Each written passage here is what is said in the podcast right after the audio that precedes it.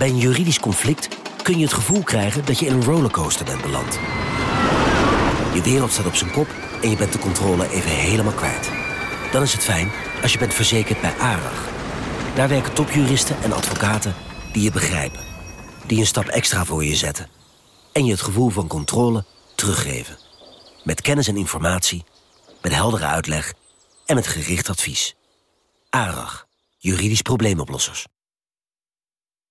Wie reist met NS, reist net even anders. Wij reizen groen, zonder moeite te doen. Oh, zo kan je dus ook een dagje weg. En wij werken in stilte. In stilte? Nou ja, met oortjes dan. Oh. Zo gaan we iedere dag vooruit. Wij allemaal. Stap je ook in?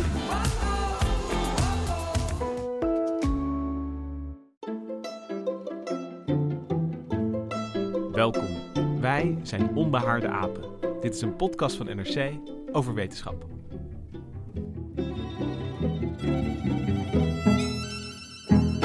Five, four, three, two, one, zero. Ignition. Liftoff of the Falcon 9 and Crew Dragon. Go NASA. Go SpaceX. Godspeed, Bob and Doug.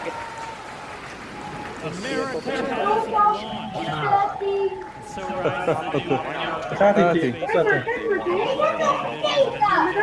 Continuing the dream. 20 seconds into is nominal. Oh, oh, oh, wie zei dat? Zaterdag was het eindelijk zover. De lancering van de Crew Dragon. De eerste keer dat SpaceX een bemande ruimtecapsule omhoog stuurde richting het ISS. En wat je hoorde, dat was een audiofragment van een, ja, een nerdenborrel, noem ik het eventjes. Een uh, digitale bijeenkomst. Uh, onder andere Hendrik Spiering was daarbij.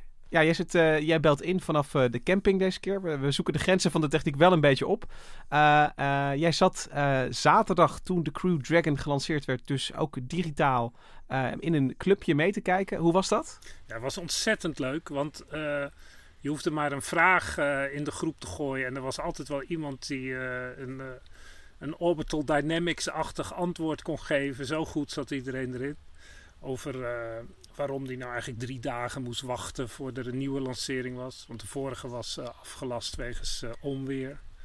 Het was gewoon heel gezellig. En hier aan tafel in de studio zit Bruno van Wijnburg. Hallo. Jij bent ja, medewerker techniek en ruimtevaart. En jij zat in diezelfde Zoom-meeting. Ja, we hadden dat georganiseerd met een clubje uh, liefhebbers eigenlijk om uh, ja, samen te kijken uh, als je dan eindelijk omhoog ging. Toch een beetje het gevoel van het collectieve kijken, wat je misschien vroeger in een zaaltje of met wat mensen thuis had gedaan. Ja, nou, als er lanceringen zijn, doet bijvoorbeeld ESA ook vaak in Noordwijk. En dan komen alle ruimtevaartmensen naar een groot scherm kijken. En dan, ja, je bent er niet bij, maar je bent er toch een beetje bij. En dat moment van dat aftellen, is dat nou ben je dan ook daadwerkelijk een beetje ja, opgewonden? Zit daar toch nog wat spanning in? Ook al heb je veel lanceringen gezien? Ja, het gaat heel erg. Uh, werkt dat naar dat ene punt toe. Dus uh, ja, oh, nog 19 seconden. Nu kan het eigenlijk bijna niet meer afgelast worden. Dus uh, ja, dat is, dat is echt een heel, heel um, ja, intens moment dan als je omhoog gaat. En het had mis kunnen gaan, toch? Theoretisch. Het kan altijd misgaan en het, het, gaat ook wel eens mis bij lanceringen. wat natuurlijk vaak gebeurt is een, een scrub, dus dat ze die lancering afgelast uh, om wat voor reden dan ook. Dat was woensdag het geval uh, vanwege het weer. Maar ja, het gaat ook wel eens mis in de zin dat de raket ontploft of dat er iets misgaat met uh, dat hij in de verkeerde baan terechtkomt. Dus het kan, ja, het blijft, het blijft toch werken op de, op de rand van wat technisch mogelijk is. Dus ja, het kan misgaan ja, die rand van wat technisch mogelijk is, dat heb je mooi gezegd. Daar gaan we het vandaag ook over hebben. Want ik heb, ja, ik zei aan het begin dat het een, een belangrijk moment was. Voor het eerst hè, SpaceX die een uh, bemande capsule omhoog stuurt. Maar ik hoorde ook iemand in de Zoom-meeting vragen, uh, of in ieder geval zeggen, dat het ook weer niet zo belangrijk is. Ja, dat, dat, is een kind van een van de deelnemers die, die waarschijnlijk uh, er nu al genoeg van had, dat gezoom op de zaterdagmiddag. Um, ja, natuurlijk uh, groot gelijk. Je kunt zeggen, uh, dat, vergeleken met wat er nu in Amerika aan de hand is, zo belangrijk is het ook weer niet. Maar het, het is iets wat um, ja, in een bepaalde wereld en voor een bepaald soort mensen een heel, ja, wel heel belangrijk is. en als ik nog een keertje mag ja, onderstrepen waarom het toch wel een belangrijk moment is, in tegenstelling tot wat er gezegd werd op de Zoom-meeting, dan is het omdat ja, dit voor het eerst in jaren is eh, dat eh, de, vanuit de Verenigde Staten eigenlijk weer astronauten uh, worden gelanceerd. Ja, ja, ja. Dus uh, Amerika had in de jaren 80 en 90 de, spa de Space Shuttle. Uh, en daarmee gingen ze dan naar het ISS. vanaf ongeveer 1998. Nee, nee, nee, 19... Hun, oh, hun... ja, ze hadden die Space Shuttle vanaf 81 natuurlijk. Dus ze gingen vanaf 98 naar het Space Shuttle. Sorry, Bruno. Ja, ja, ja. Dus die, die, is, die is in 81 gelanceerd voor het eerst. En ehm, heeft uh, allerlei heldendaden verricht, onder andere het, uh, het, de Hubble-telescoop reparatie. Maar vanaf 1998 is hij heel erg ingezet om dat ISS te bouwen. Alleen uit twee, twee grote ongelukken, waarbij de, twee keer de hele bemanning van zeven man is omgekomen. De bemensing moet ik zeggen. Um, bleek dat dat ding toch eigenlijk ja, inherent onveilig was en ook verder heel, heel erg duur. Um, dus na het tweede ongeluk in 2003 met de Columbia, die uh, uit elkaar is gevallen eigenlijk bij het terugkeren in de dampkring, is er een commissie opgezet en die heeft uiteindelijk gezegd, uh, we moeten hiermee stoppen. En in 2011 is ook de laatste Space Shuttle um, uh, gelanceerd en, en teruggekomen. En daarna brak dan een tijd aan, de gap werd het dan genoemd, waarin Amerika geen manier had om zelf mensen naar de ruimte te brengen. Dus toen moesten ze zitplaatsen kopen bij de Soyuz, de Russische raket en de capsule. En um, aanvankelijk was het idee van ja, we, we moeten even een paar jaartjes af, overbruggen. Maar ja, zoals altijd in de ruimtevaart uh, duurt het langer dan je dacht. En uh, inmiddels zijn we dus negen jaar uh, verder zo'n beetje. En ja, is een enorme opluchting van ja, wij kunnen weer zelf, zelf naar de ruimte. In 2014 had Dmitri Rogozin, de, een, de Russische buitenlandminister, die ook uit de ruimtevaart komt, had gezegd in een stekeligheid van... Nou, ik hoop dat jullie je trampoline meebrengen. Want ja, anders, krijg je, anders kunnen jullie mensen niet naar, de ruimte, naar het ruimtestation. En Elon Musk heeft daar dan de deze keer na de lancering zei hij... de trampoline is working, de trampoline werkt. Dus het was dan, ja, de... de, de Amerikanen kunnen het weer zelf. En daar, daarom is het, is het voor de Amerikaanse ruimtevaart heel belangrijk ja, dus de Amerikanen hebben hun trampoline terug, maar dat heeft negen jaar geduurd. Ja. Uh, waar we eigenlijk vandaag uh, naar gaan kijken is ja, waarom die bemande ruimtevaart toch zo sloom, zo ingewikkeld is, gevaarlijk misschien wel. En hoe het eigenlijk kan dat een commercieel bedrijf uiteindelijk de gap heeft gevuld en met de oplossing is gekomen voor de Amerikaanse ruimtevaart. En ja, dat gaan we eigenlijk laag voor laag afpellen. Of misschien is het een betere metafoor om dat in verschillende trappen te doen, deze aflevering. Um, om nog even terug te gaan naar zaterdag. En, en nu weten we dat het een, uh, ja, zagen we de vrolijke apotheose van al dat werk, zeg maar, wat erin was gestoken. maar de lancering stond eigenlijk gepland voor woensdag. En um, ja, dat viel me op dat dat eigenlijk al in aanloop uh, naar die woensdag toe werd al gezegd... nou, er is een hele grote kans. Het ging, ja, soms werd er 40, 50, 60 procent gezegd dat het niet doorgaat. Wat zijn die dingen die op het allerlaatste moment zeg maar, nog beïnvloeden... of die lancering door kan gaan?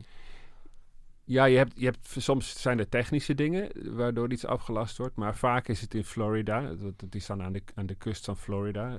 Uh, tropisch of subtropisch gebied, waar, um, waar je vaak onweersbuien en, uh, hebt. En dat was dit keer ook het geval. Ja, met, er zijn verschillende weersomstandigheden die zo'n lancering in gevaar kunnen brengen. Maar uh, één daarvan is onweer. Dus gewoon uh, het gevaar van een blikseminslag in, in die raket, waarbij je dan ja, allerlei elektrische systemen op hol gaan. Dat wil je niet, dat wil je voorkomen. Dus daarom is dat toen uitgesteld. En is er dan een reden voor waarom, waarom is er dan ooit voor Florida gekozen? Als er bekend ja, is dat daar vaak ja, onweer is. Ja, als je, als je wil lanceren, dan wil je zoveel mogelijk mee, uh, meepakken van de draaiing van de aarde. Dus je wil zo dicht mogelijk bij de evenaar zitten. En uh, dat is in Amerika, is dat, is dat Florida. En dat is ook de reden waarom de Russen in Kazachstan, dus ook in het zuiden van uh, de Sovjet-Unie toen nog, lanceerden. je, je krijgt dan een, een, een, snelheid van, ik geloof, 1500 km per uur gratis mee van de draaiing van de aarde die, die noordelijker minder is. Dus daar, Puur, daarom is het daar. Pure winst eigenlijk. Ja, het puur, pure, pure natuurkundige voordeeltje. Ja, want het is, het is zo dat je dus aan de Evenaar ook iets lichter bent dan op de Noordpool. Dus het, het, het scheelt allemaal, eh, allemaal net iets. Het scheelt geloof ik voor een, voor een mens een paar ons. Ja. Misschien weet Bruno het precies. Ja, het, het, het is het gewicht, maar het is ook, ook de snelheid. Hè? Want, want eh, als je een land, het, het moeilijke van de raket lanceren is eigenlijk niet zozeer eh, dat je naar de ruimte wil, hè, dat je zo hoog moet komen. De, de meestal wordt de grens op 100 kilometer gezet. Daar is de, is de, eh, de lucht zo ijl dat het in, praktisch vacuüm is. Maar eh, het, het allermoeilijkste is om, om die snelheid te krijgen waarbij je in, in orbit komt, dus in, een baan rond de aarde. En daarvoor moet je met 28.000 kilometer per uur rond, rond de aarde gaan, zodat je eigenlijk steeds de aarde mist als je valt. Dat is dan de, eh, de, de snelheid die je nodig hebt.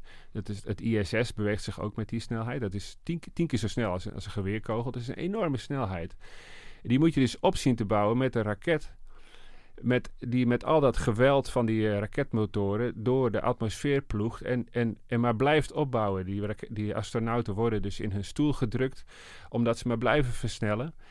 En intussen krijgt die raket eh, ja, weerstand van de atmosfeer. Dus die moet er echt doorheen ploegen. En dat, dat is dus ook wat het eh, ja, eh, de zware belasting maakt. Dat ding trilt en schudt en, en, en, en rammelt, wordt heet. En ehm, dat, dat, is, dat is eigenlijk wat ook slecht te controleren is. En daarom, daarom ehm, ja, is dat nog steeds zo'n opgave. eh, je moet die enorme snelheid zien te bereiken. Ja, want ik zag, ik zat ook mee te kijken vanuit thuis. Niet, niet met ruimteliefhebbers, dus ik moest af en toe mensen tot stilte manen. Dat het wel echt, eh, ik wel echt even wilde kijken. Eh, maar dat, dat snelheidsmetertje wat erbij stond, dat liep ontzettend snel op. Weet Ja. je, je, zit- je, zit, eh, je gaat al snel met, met honderden kilometers per uur. En dan, dan ga je zelfs nog harder. Ja. Ehm, en ik, ik zag die snelheid zo snel oplopen. En ik vroeg me af van, ja, in hoeverre is dat ehm, het, het- echt het verbranden van brandstof, het werk van de motor, eh, die echt snelheid levert? En, en, en wanneer eh, eh, begin je iets te merken van, van, van snelheid die je krijgt, omdat je in een, in een baan raakt en, en zeg maar een soort permanente val bent beland? Ja, het is, het is, hele, het is hele basale natuurkunde. Is een eh, raketmotor is eigenlijk een manier om, om die brandstof heel heet te maken, zodat die heel snel naar beneden, dus de, de verbrandingsgassen heel snel naar beneden geduwd worden onder die raket uit. En van de, van de weeromstuit eigenlijk gaat die raket omhoog. Dus het is actie is reactie. En dat moet je heel lang volhouden. Dus je, al die tijd blijft die kracht onder op de raket duwen. En al de tijd eh, bouwt die snelheid op.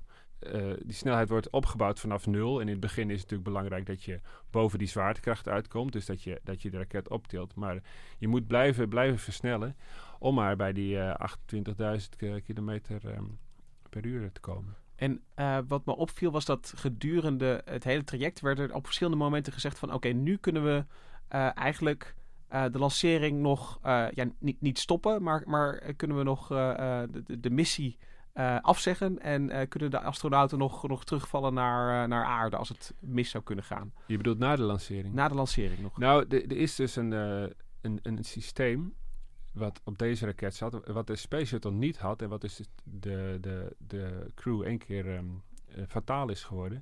En dat heet een launch abort systeem. Dat is eh, een systeem wat die, stel dat er iets misgaat met de raket, en dan heb je het al gauw over ontploffingen, want het zijn gewoon eigenlijk een soort eh, gecontroleerde bommen. Dan moet die capsule heel snel vrijgespeeld worden van, van, de, van de problemen daaronder en, en landen eh, aan parachutes in, in de zee dit keer. Dus dat, dat systeem eh, dat, eh, is uitgebreid getest. En dat, ja, dat, dat, dat kan op verschillende momenten in die lancering kan, zou dat kunnen gebeuren. Er was, er was een hele strook eigenlijk van Florida tot Ierland. waar als het dan mis zou gaan, die capsule dan zou moeten landen. Dus ook, ook voor die, ehm, eh, voor die eh, plek moet het we- weer goed zijn. Of in ieder geval goed genoeg om zo'n capsule uit de zee te kunnen vissen. Dus dat is best een, eh, een zware eis. Ehm, ja, dat is, dat is eigenlijk... Het is geloof ik één keer gebeurd dat echt zo'n capsule van een Russische raket los is geschoten van, een, van de raket die daar ont, ont- ontplofte. Ehm, en die, die, die bemanning heeft dat toen overleefd. Ehm, de- ja, dus dat was deze keer ook een belangrijke factor. Maar Bruno, is het zo dat, eh, dat als je eenmaal op uh, 2 of 300 kilometer hoogte bent, dus echt flink boven de dampkring, dat dat systeem niet meer werkt. Want stel dat er dan iets misgaat, dan kan die toch ook gewoon weer uh, terug? Of kan dat dan niet meer? Nou, op een gegeven moment heb je natuurlijk zoveel snelheid dat je uh, niet, niet meer gewoon aan parachutes terug kunt. maar dat je dan dat hitteschild in, in werking moet stellen. Um, ja, hoe dat precies Je, je kunt je natuurlijk ook voorstellen dat als het niet goed gaat met die uh, lancering, dat je bijvoorbeeld niet helemaal de goede baan uh, haalt, dat, dat gebeurt nog wel eens. Dat je gewoon onverrichte zaken terugkeert, maar dan op de manier waarop je anders ook, was teruggekeerd. Dus met, een, uh, ja, met dat hitteschild door de dampkring. En dan ook weer aan parachutes afdalen. Ja, want als je dan in paniek zeg maar eruit moet, op een hele hoge hoogte, dan, dan heb je ook weer uh, misschien veel te veel kans, omdat je dat er niet onder controle hebt, dat je op land terechtkomt. En dan uh, zijn ze het haasje natuurlijk, want dan valt hij veel te hard. Nou, dit is, dit is ook de reden waarom je uit Florida uh, lanceert en niet vanuit Californië. Je lanceert altijd naar het oosten om de snelheid mee te krijgen van de aarde. En dan is het heel fijn als daar zee onder zit zodat ook je afgeworpen rakettrappen niet, niet op de bevolking vallen, zoals in China gebeurt. En, uh, of, of ook wel in Kazachstan. Uh, dus ja, die plek is daar, is daar eigenlijk ook om uitgekozen. En dan heb je die ja, lancering en dat, dat kleine window nog. En dan de volgende fase van de missie is dat je ja, bij het ISS moet uitlijnen, zodat je echt kan aankoppelen. En ik stel me dat een beetje voor als een, een scène uit Ben Hur in ieder geval, waarin twee wagentjes met grote snelheid eigenlijk naast elkaar moeten komen te gaan, zodat je ja. Ja, kan overstappen. Ja. Is, dat, is dat nog spannend of is dat best wel goed te doen met, met uh, de motoren die dan nog uh, uh, ja, rondom die capsule heen zitten? Nou, het fijne is dat je daar echt in, het, in een vacuüm zit. Dus je hebt geen, geen gewapper en gewaai. Je kunt gewoon heel het enige wat invloed heeft is de, kracht die jouw raketmotoren uitoefenen. En verder uh, um, ja, ben je vrij van dat soort storingen. Maar het is wel een, um, een, een, lastig soort manoeuvreren. Uh, omdat je zit in een baan om de aarde. de, de duur van die baan hangt af van je hoogte. Dus het gekke is, als jij gas geeft, je denkt, hey, oh, ik ben bijna bij het ISS, je geeft gas, dan kom je vanzelf in een hogere baan. Die baan heeft een uh, langere uh, tijdsduur. Dus dan zul je uh, achteruit gaan. Dus het is, het is een hele tegen-intuïtieve manier van manoeuvreren. Maar natuurlijk is dat wel, wel te beheersen. En, en dat nou, is natuurlijk al sinds, sinds de jaren zestig geoefend. Dat is ontzettend geoefend in de jaren zestig. Ik heb toen voor Apollo heb ik er ook wel eens naar gekeken. En er was toen ook ze hebben daar echt ontzettend mee geoefend om dat goed te kunnen. Want er was, uh, uh, ze moesten, bij de Apollo moesten ze koppelen aan de maanlander die dan uh, op zijn kop eraan werd gezet. Een ingewikkeld verhaal. Maar er was ook één astronaut, een piloot, en die had notabene een, een, een, proefschrift geschreven in Orbital Dynamics, in, in, de, in de leer van dit soort dingen. Hij zei, ik, ik, ik kon het niet. Ik kon het gewoon niet. En het, veel oefenen lukte het natuurlijk. Het was zo om gek van te worden. En nu zijn ze eraan gewend natuurlijk. Ja. Nu is het al zo vaak gedaan. Je kunt ook online kun je zelf uh, de Dragon koppelen. Hè? Als je naar SpaceX website gaat, dan uh, oh, dat is, is wel er een game. Uh, en dat heb ik ook geprobeerd, maar dat is me toen niet gelukt. Dat was een ongeluk geworden. Ja, dat is helemaal mislukt bij mij. blijven oefenen. Dat is bij SpaceX helemaal niet erg als het mislukt. Gewoon blijven oefenen. Um, ik denk dat we een linkje naar uh, dit experiment uh, in de show notes gaan zetten. Het is wel leuk om, om thuis even te proberen. Of hoe, en hoe tegenintuïtief dat dus is. Dat, dat krijg je er ook van mee. Van, van hoe, je, hoe moeilijk het is om zeg maar, bij te sturen als je in een, ja, met verschillende banen te maken hebt. Ja. ja.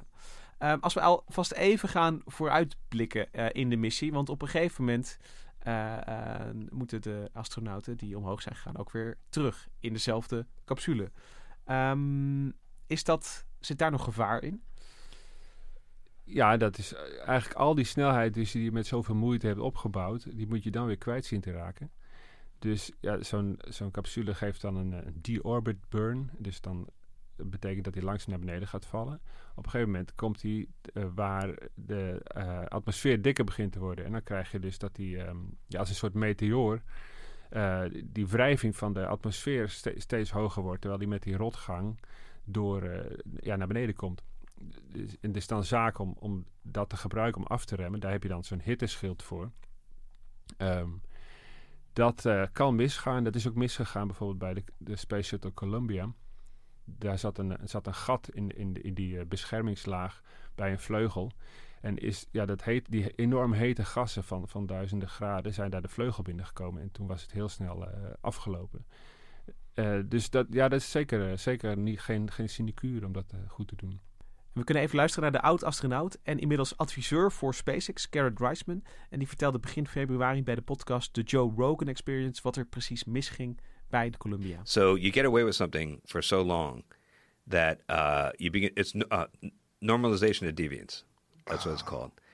So it's when you get away with something for so much, so long that it, something that was a deviant thing or something that was bad is treated as a normal thing, and that's what happened to us because Mm. we knew that that foam coming off could do damage to the space shuttle. And in the beginning, we tried really hard to do something about it, and we treated it very seriously, but it was hard. We couldn't really come up with an easy fix. In the meantime, we're flying, and nothing bad was happening. What was really happening is we were getting lucky. Ja, want Reisman heeft het hier over een foam die loskwam. Ja, het, het wa- was, wat, zoals hij vertelt, eh, die, die eh, Space Shuttle die had een eh, hele eh, grote, main, grote tank, brandstoftank. Dat is eigenlijk dat grote oranje cola fles die je misschien herinnert, waar de shuttle zelf op zat.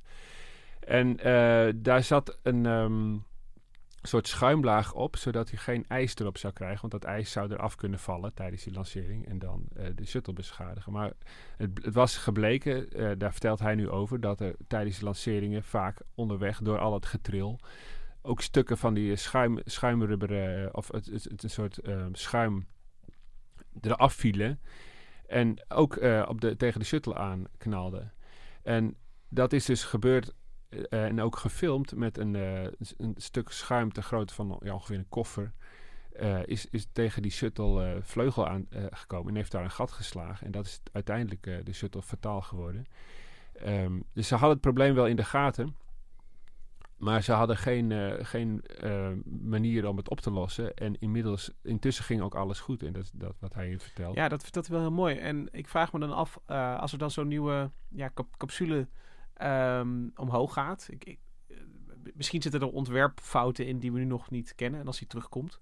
Ehm, maar, dat wordt dus eh, eh, met, met deze les in het achterhoofd. Wordt het dan extra goed naar gekeken? Worden dan allerlei ja, sensoren extra uitgelezen om, om te, erachter te komen dat je eigenlijk te maken hebt met iets wat helemaal niet, niet hoort. En, en wat dus niet, ook al gaat het goed, dat er nog wel iets onder ligt wat fout zit. Ja, zo'n zo'n eh, lancering wordt inderdaad op, op allerlei manieren in, in de gaten gehouden. Dus allerlei sensoren eh, worden de hele tijd doorgegeven. En het is ook altijd wel zo dat er. eh, die, die informatie gaat naar, van allerlei subsystemen, gaat naar verschillende mensen die dat in de gaten houden. En die bijvoorbeeld ook voor de lancering dan hun, hun go moeten geven. En dat, dat gaat de hele, hele missie door. En dat wordt later ook bestudeerd en dan worden er aanpassingen gemaakt. Ehm, het, de, de vraag is natuurlijk, eh, kun je voor... Dus je, zult altijd probleempjes hebben die je op moet lossen en, en, en ehm, dingen die beter kunnen. Hè. Er wordt elke keer eh, worden er wel technische aspecten verbeterd. De vraag is hoe voorkom je dat je in zo'n cyclus terechtkomt van ja, we moeten door, eh, er staat druk op, oké, er is een probleem, maar eh, we, we, eh, het gaat tot nu toe goed, dus laten we er maar niet al te moeilijk over doen. Dat is natuurlijk meer een eh, organisatorisch probleem ja, dan een technisch probleem.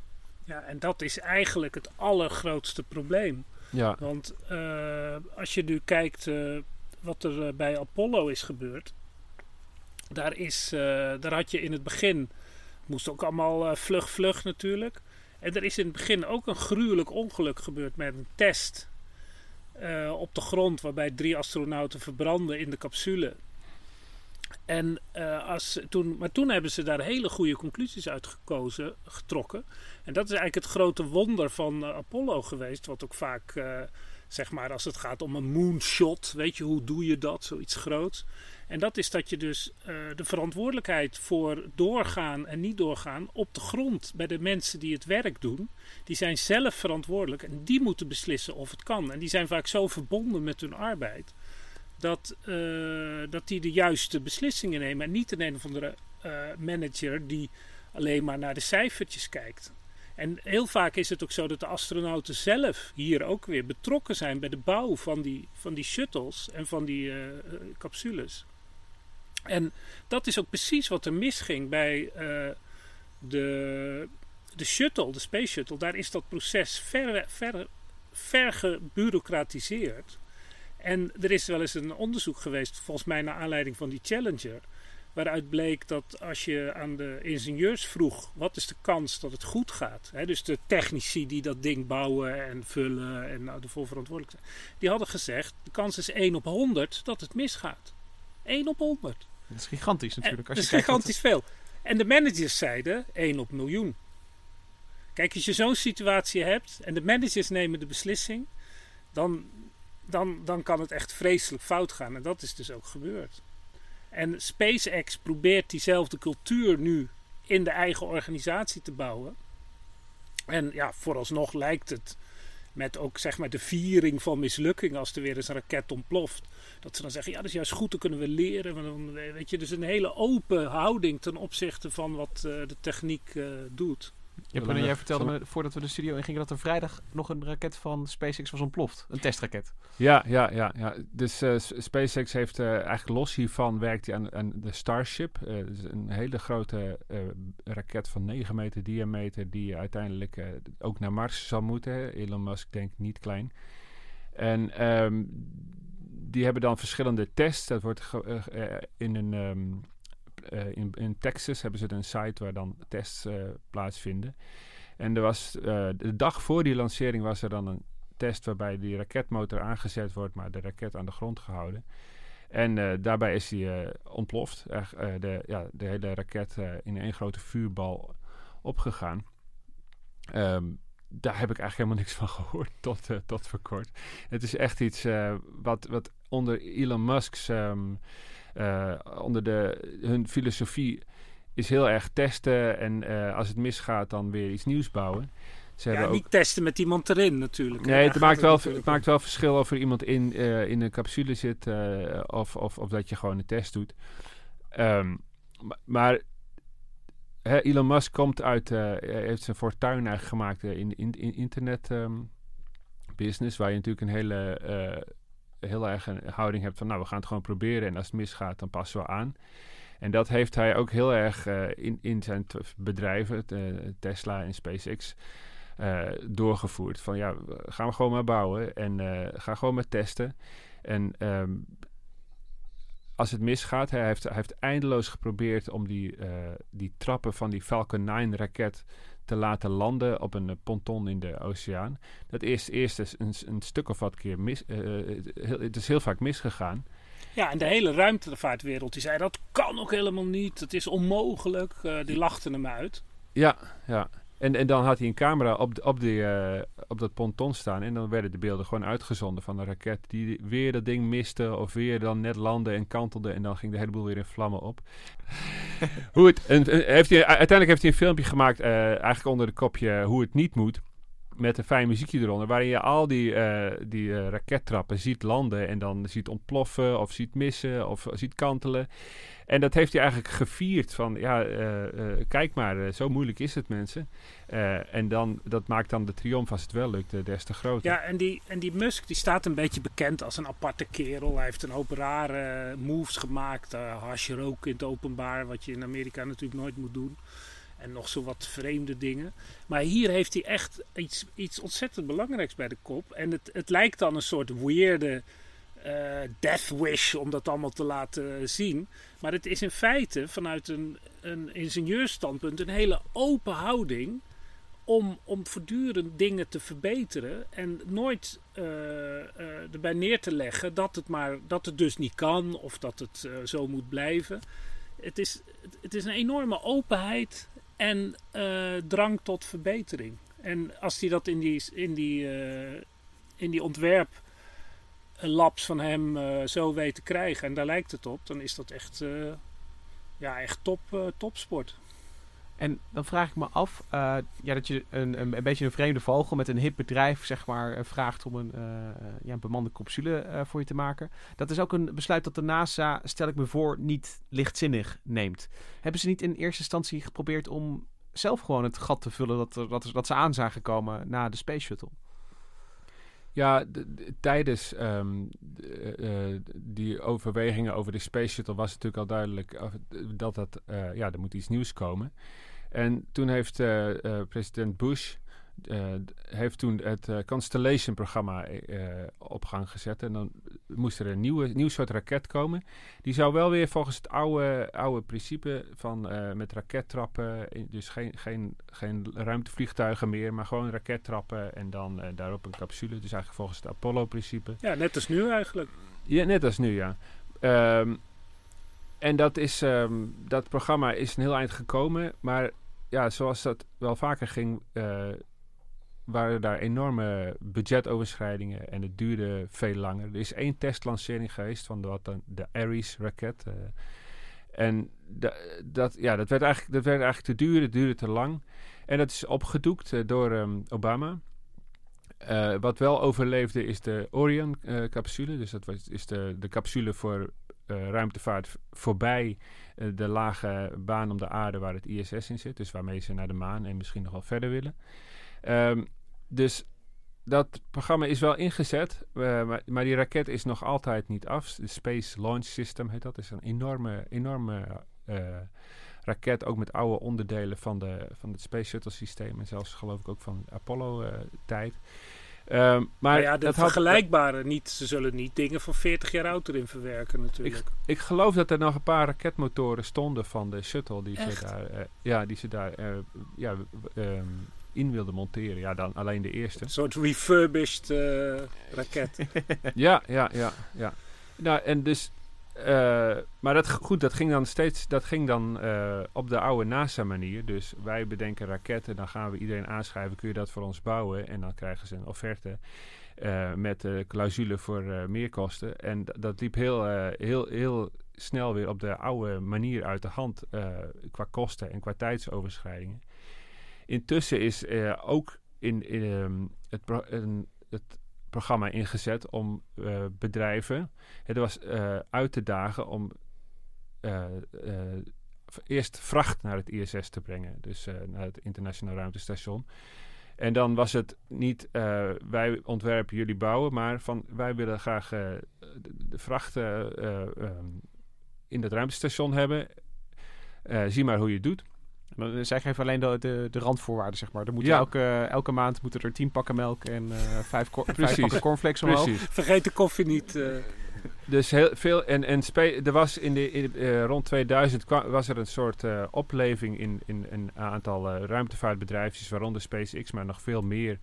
Die, eh, die toen daar heel erg volgens eigen ontwerpen raketten gingen bouwen. En ook dat beroemde Spaceship One. ehm, dus een eh, eh, ruimtevliegtuig. Dat, dat was toen in opkomst. En NASA heeft toen gezegd: oké, laten we dat dan ook, geprobeer- ook proberen. Om, om daar gewoon ehm, een contract uitzet van oké, we willen eh, dat je dit voor ons doet en kijk zelf maar hoe je het oplost en zorg vooral ook dat je andere klanten hebt dan wij. Ja, want die bedrijfjes, die, die, kijk, daar hebben we het helemaal niet over gehad, maar er is natuurlijk een lucratieve markt. Eh, Die bestaat al om eh, satellieten te lanceren, communicatiesatellieten van televisiemaatschappijen of whatever. Dus daar kan Ja. je al mee verdienen. En er is, dus geloof ik nog niet gebeurd, of geloof ik één keer, om iemand gewoon tegen betaling de ruimte in eh, te brengen. Ja, dat was het idee van eh, Spaceship One. Dus die, die, dan ga je naar de ruimte, maar je gaat niet in een baan om de aarde. Dus je hoeft niet die bizarre snelheid te halen.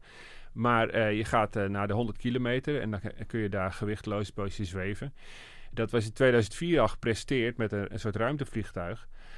En dat is Virgin nog steeds, en dat valt natuurlijk weer enorm tegen, bezig om dat eh, te commercialiseren. Zodat je daar ook met een kaartje als ruimtetoerist heen kan. Maar het, interessante is dus dat NASA als eigenlijk met veel zelfkennis heeft geconstateerd... wij zijn een, een logge organisatie. Het, eh, wij spelen dat niet klaar, zo'n zo'n groot project. Ja. Dus we gaan eh, het op een andere manier aanpakken. Ja, dat zegt Bridenstine ook eigenlijk in een interview. Zegt hij van ja, wij, wij kunnen dat niet. eh, dat is meer iets voor de private bedrijven. Ja, laten we even luisteren naar dat fragment wat je bedoelt. Met Jim Bridenstine. Die vertelt aan YouTuber Tim Dodd van de Everyday As- Astronaut. ehm, ja, hoe die kijkt naar die verhouding tussen ruimtebedrijfjes zoals SpaceX en de NASA. So SpaceX brings a very unique capability to the mix that NASA has been lacking, quite frankly. SpaceX is really good at flying and testing, even being willing to fail and then fix and then fly, test, fail, fix. Um, and, and, and, and they can reiterate that over and over again very, very fast. And we've seen that with Starship now. Um, the, the willingness to fail is something that NASA has lacked for a very long time. But it's what enables SpaceX to move so fast, to rapidly iterate and improve. Nou is het niet zo dat, dat, uh, dat enorme zelfinzicht uh, vanzelf gekomen is. En er was natuurlijk enorme weerstand uh, bij NASA en bij, de hele traditionele lucht- en ruimtevaartindustrie om met, dit soort nieuwelingen en ook een beetje woestelingen hè, als SpaceX um, in, in, in zee te gaan. Je zegt uh, de, de woestelingen van SpaceX, eigenlijk daar stond NASA ook niet gelijk om uh, te, te, te, springen om daarmee in, in zee te gaan. En die Elon Musk, Hendrik zei het al, het is, het is natuurlijk wel een beetje een uh, markant figuur. Hij wordt wel eens vergeleken met, met de Tony Stark uit de Marvel films, de, de, de rijke biljardair die allerlei technische snufjes laat bouwen. Ja, het, het is zelfs zo, ik, ik las de biografie van, van Elon Musk. En waar dat de Robert Downey, die, die dus Tony Stark speelt, uh, bij hem langs is gegaan. En uh, uh, zich heeft laten rondleiden door die fabrieken. En ja, zich een beetje heeft laten inspireren door Elon Musk voor die figuur. Nou is Elon Musk toch wel ook wel erg een ingenieur. en niet, niet zo'n zo'n macho als. Um, als Iron Man, maar dus die, dat, zit er, dat zit er wel al wel een beetje in, ja. En uh, als, als je zegt van hij is wel een ingenieur, maar hij heeft ook wel uh, gevoel voor show. Want dat zat al in de ruimtepakken die uh, werden. Die werden ook een ja, week van tevoren werden die dan getoond. En daar, ja, daar vond vindt iedereen natuurlijk ook van alles van. Maar, maar dat, het, het, het, hang, het hing ook heel erg naar het ja, een beetje futuristisch, strak afgewerkt. Uh, ja, met, met uh, oog voor uitstraling, zeg maar, waren die kostuums uh, ontworpen, leek het wel. Ja, ja. ja dit is natuurlijk een, het is een showman en, en dat, dat, dat zie je in allerlei dingen, ook in die Tesla dat, en hoe die dat presenteert. dus ja, het, het, is ook zo, die, die pakken zijn ontworpen door iemand die in, in Hollywood dus kostuums ontwerpt. En dat hele interieur van die... Um, van, van de Dragon is heel anders dan, uh, dan van de, de eerdere ruimtevaartuigen. Het is heel, heel strak en, en, en uh, mooi ontworpen. Ja, uh, wat me vooral opviel, je, je, hebt een stuk voor NRC geschreven, wat als voorbeschouwing is geplaatst op de lancering. En je hebt daarvoor met André Kuipers gesproken, Nederlandse astronaut. En uh, ja, die heeft ook al gewerkt, zeg maar, met SpaceX uh, cargo uh, modules, hè, dus met de vrachtmodules. En die benoemde dat strakke, die strakke afwerking eigenlijk ook al. Ja, hij, was de, hij heeft dan de eerste Cargo Dragon heeft hij aangemeerd, of heeft hij gekoppeld aan het ISS. Dat moest toen nog met een robotarm en die heeft de Kuipers met, met een collega bediend. Dus dat was eigenlijk de eerste kennismaking met, met die commerciële aanpak. Ik weet nog heel goed dat ik hem openmaakte, dat, de Dragon, toen, die, toen ik hem al aangekoppeld had, uh, gingen we erin. En dan dacht ik, ja, lijkt wel of ik in een science fiction film terechtkom. De hele stijl is ook uh, heel futuristisch en spacey. En uh, dat is toch wel duidelijk anders dan wat we natuurlijk gewend zijn van ja, gewoon het zakelijke werk van, van NASA en, en ook van de, de Soyuz bij de Russen. Het is allemaal heel functioneel. En het is heel duidelijk dat Elon Musk, die houdt van uh, ja, show. Hè? Die, uh, anders lanceer je geen Tesla de ruimte in. En uh, de pakken, dat, is allemaal alsof het een filmdecor is. dus dat is natuurlijk ook lastig, want het moet wel allemaal werken. Kijk, het, het is, je moet, het moet functioneel zijn. en bij ja, zeg maar, de, de overheidsinstellingen, die zijn natuurlijk vooral functioneel bezig. En of hoe het er nou uitziet, dat maakt niet echt van uit. Maar voor een commercieel bedrijf als SpaceX, of voor de persoon Elon Musk, moet het allemaal spacey en futuristisch zijn, alsof je in een film zit. Ja, het, gekke is dat ik me nu ineens afvraag, zou het een generatie-effect zijn? Want volgens mij waren die uh, capsules en die hele techniek van Soyuz en Apollo en Gemini en zo, uh, die werden toen ook als enorm futuristisch gezien. En weet je, zo'n dashboard met al die klokjes, weet je, dat was de toekomst. En nu zijn we eraan gewend en vinden we dat allemaal super ouderwets en functioneel. Maar, er, is 40, er is 40 jaar overheen gegaan en opeens vinden we het oude weg. Ja. nee, en eh, terwijl we weten, Hendrik, eh, er, er, er zijn eh, Lego-sets verschenen en al van Ja, de Apollo, ja, maar dat ook van de Space Shuttle later. vet Dat gaaf. was meer mijn tijd. maar wat, me wel, wat ik me dan nog wel afvraag is... eh, ja, het is een commercieel bedrijf, eh, maar eh, de, de opdrachtgever is gewoon een, een grote overheidsinstelling. Dus dus het zal niet in, in, de, ja, in de opdracht van NASA zitten dat het er goed uit moet zien. Dat is toch iets wat heel erg uit Musk en dat bedrijf zelf komen. Ja, inderdaad. Ja. En, die, die capsule is ook aanvankelijk bedacht ook als iets wat op Mars zou moeten landen. Dus het is eh, ja, heel erg eigen initiatief geweest. En dan, eh, ja, hoe gaan we dit betalen? Nou, misschien eh, kunnen we die klus voor NASA doen. Ja, dus, en dat vind ik ook wel bijzonder, dat die hele grote visie eigenlijk er ook onder ligt. Dat, dat vind ik ook een, ja, een beetje atypisch of opvallend in ieder geval. Alles staat ook in dienst van, van, van iets hogers, lijkt het wel. Ik zag Musk ook de lans- deze succesvolle lancering aangrijpen om weer te twitteren van... Ja, zie je wel, weet je wel, dit is, dit was weer een stapje op weg naar Mars. Ja, ja het, het, het, kan alleen maar in de allergrootste trap. En eh, Musk denkt, wij moeten naar Mars. Eh, wij eh, ik hou het hier niet uit. Je kunt, je kunt daar je eigen gedachten over hebben of eh, hoe re- realistisch dat is. Maar hij wil naar Mars, hij heeft dat altijd geroepen. En eh, in zijn ontwerpkeuzes eh, ja, doet hij de, houdt hij zich daar ook aan. En is hij dus inderdaad bezig met een, een raket. Inmiddels niet meer de capsule die landt, maar met die, die Starship. Die moet dan ook uiteindelijk naar Mars. En ehm, ja, het is, het is een, een beetje bijna belachelijk grote visie. Eh, ook de termijn waarop dat moet goed gebeuren. Hè, het, is, het was altijd, altijd eh, de, houding van, ja, eh, we gaan eerst... ehm, veel voorzichtiger. Bij NASA werden dat soort reizen altijd jaar, ergens over 30 jaar. Maar Musk is heel concreet en hangt er ook allerlei jaartallen aan. Nou is iedereen bekend in de ruimtevaart met het fenomeen Musk time. Dus eh, die moet daar wel een factor 2 op zetten of 3. Maar hij, is, hij is ook beroemd of berucht om zijn, eh, zijn uitloop. Maar eh, ja, hij, hij zegt dat eh, met zoveel woorden van wij willen dat doen. En eh, ja, we zullen daar eh, alle, al- alles eh, voor doen. Dus de Falcon is ook een raket. Als jij een, een, satelliet hebt, dan kun je die laten lanceren. Hij is nou bezig met zijn eigen internet per, per satelliet. Dat gaat ook allemaal met Falcons. Hij doet mee op de, ehm, eh, de markt voor dus militaire lanceringen, dus van spionagesatellieten. Dus eh, ja, er wordt gewoon serieus aan gewerkt. Ja, maar vergis je ook niet, hè? dit is natuurlijk ontzettend eh, eh, waar dat Musk en zijn bedrijf SpaceX echt een hele bijzondere sfeer om zich heen hebben. Maar het is ook, gaat ook ontzettend veel NASA-geld in. Ik geloof dat de ontwikkeling van die Crew Dragon, daar zijn miljarden voor betaald om dat mogelijk te maken ook. Nou, nou dat eh 1,6 miljard zag ik. Nou. En, en, en Boeing, Boeing, die binnenkort ook een eh, bemande capsule lanceert, kreeg 4,2 miljard. Dat is natuurlijk geen klein geld.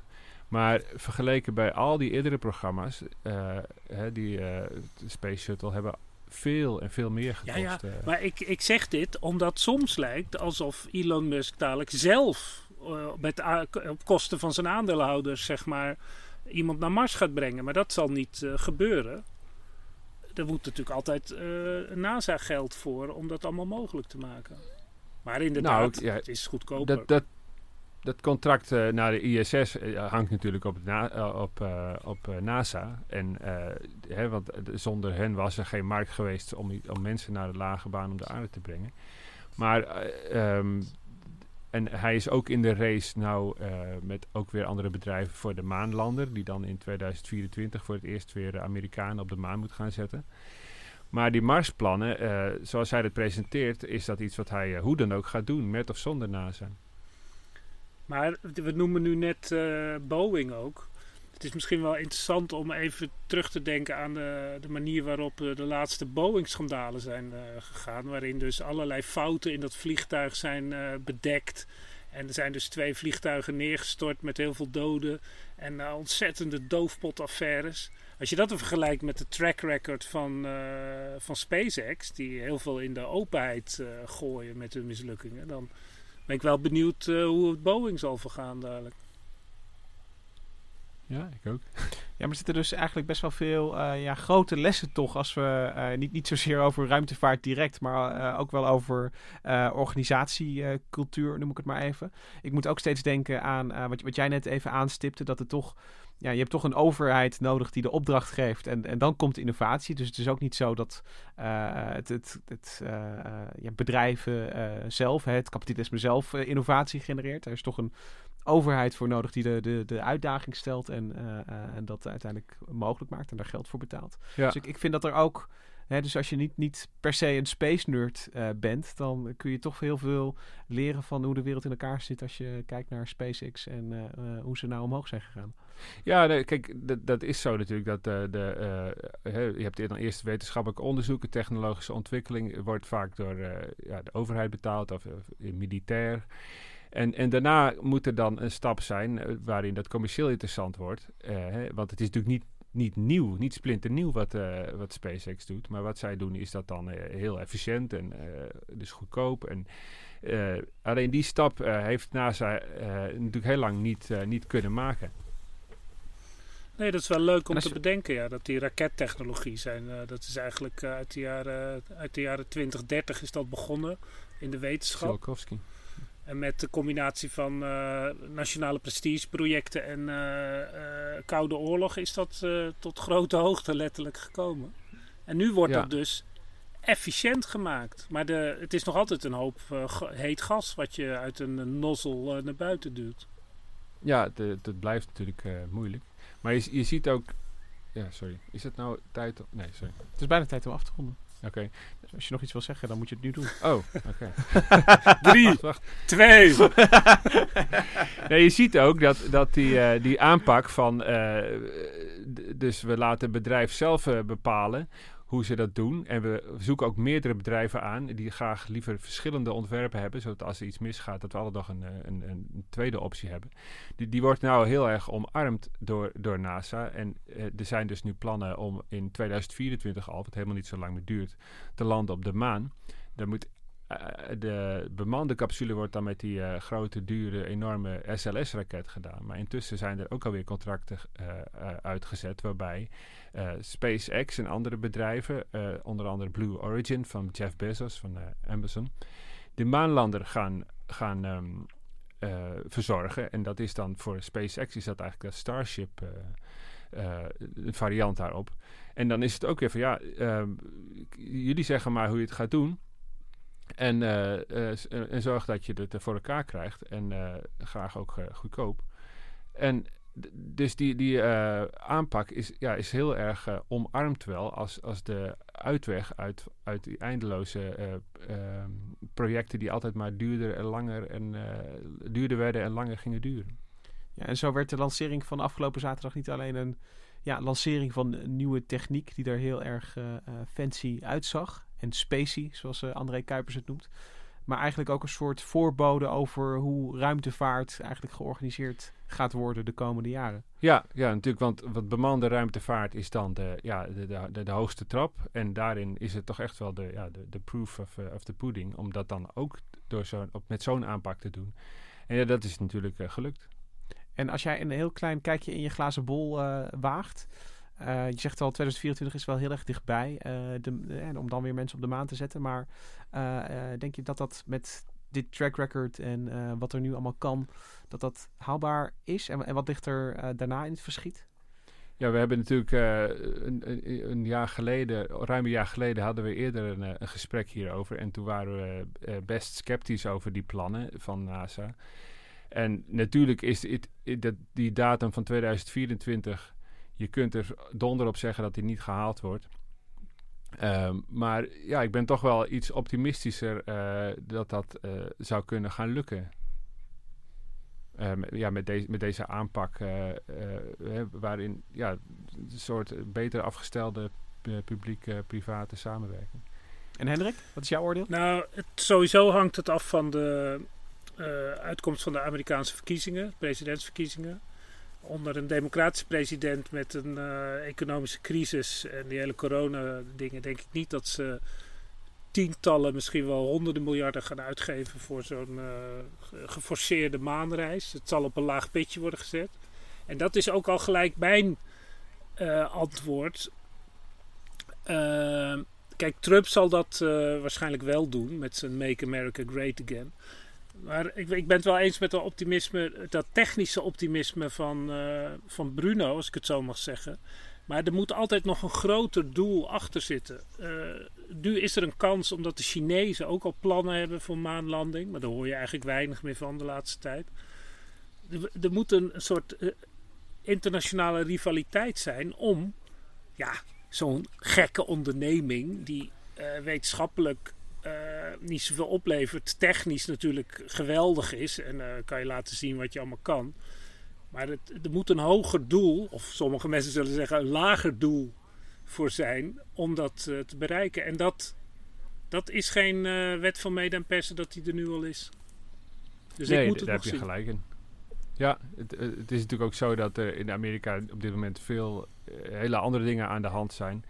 Um, en ja, NASA vraagt altijd meer geld dan ze krijgen. Um, dat dat is ook de reden dat ze deze aanpak, denk ik, ook, ook kiezen. Maar je weet, ja. Um... Ja, dan moeten we toch even kijken, wat is er nu gebeurd? Dat is uh, deze Crew Dragon, of uh, Endeavour, zoals die uh, gedoopt is inmiddels, als bijnaam in feite, is een noodzakelijke stap in het handhaven van een ruimtestation om de aarde. Omdat ja, het was eigenlijk belachelijk dat de Amerikanen geen eigen vervoermiddel hadden. En afhankelijk waren van de oude getrouwe Soyuz, die het bijna altijd deed. Maar één raketsysteem is ook niet zo veilig. Want als de Soyuz uit zou vallen, dan, dan zouden de, de astronauten bijna vastzitten uh, in, in, in het ISS. En in ieder geval zouden ze geen nieuwe meer kunnen sturen. Dus dit, deze stap is iets waar, als je zeg maar politiek kijkt, ja, dat moet je doen. Daar, daar, moet je geld aan uitgeven. Want anders kan je net zo goed dat hele ruimtevaart, bemande ruimtevaartprogramma opheffen. Maar om een stap verder te gaan. Voor een eerste man of vrouw op de maan.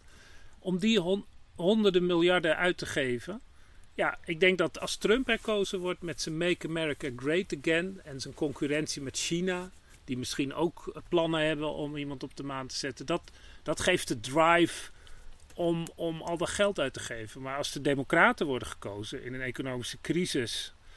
En uh, dan, dan zullen ze voor dit soort uh, spielerij, wat het uiteindelijk is, geen uh, grote fondsen meer vrijmaken, denk ik. En dan, dan blijven we op 400 kilometer. Nee, of dan gaat Elon Musk het helemaal alleen zelf doen. We gaan het zien. De glazen bol, uh, We die, gaan het zien. De glazen bol geeft geen uitsluitsel vooralsnog. Um, Hendrik, heel erg bedankt dat je vanaf de camping uh, even met ons mee wilde praten over de lancering van de Crew Dragon, die nu Endeavour heet. Bruno, heel erg bedankt uh, dat je hier was om over dezelfde Crew Dragon te praten. mijn naam is Lucas Brouwers. Wil je nou meer weten over reizen naar Mars, de maan?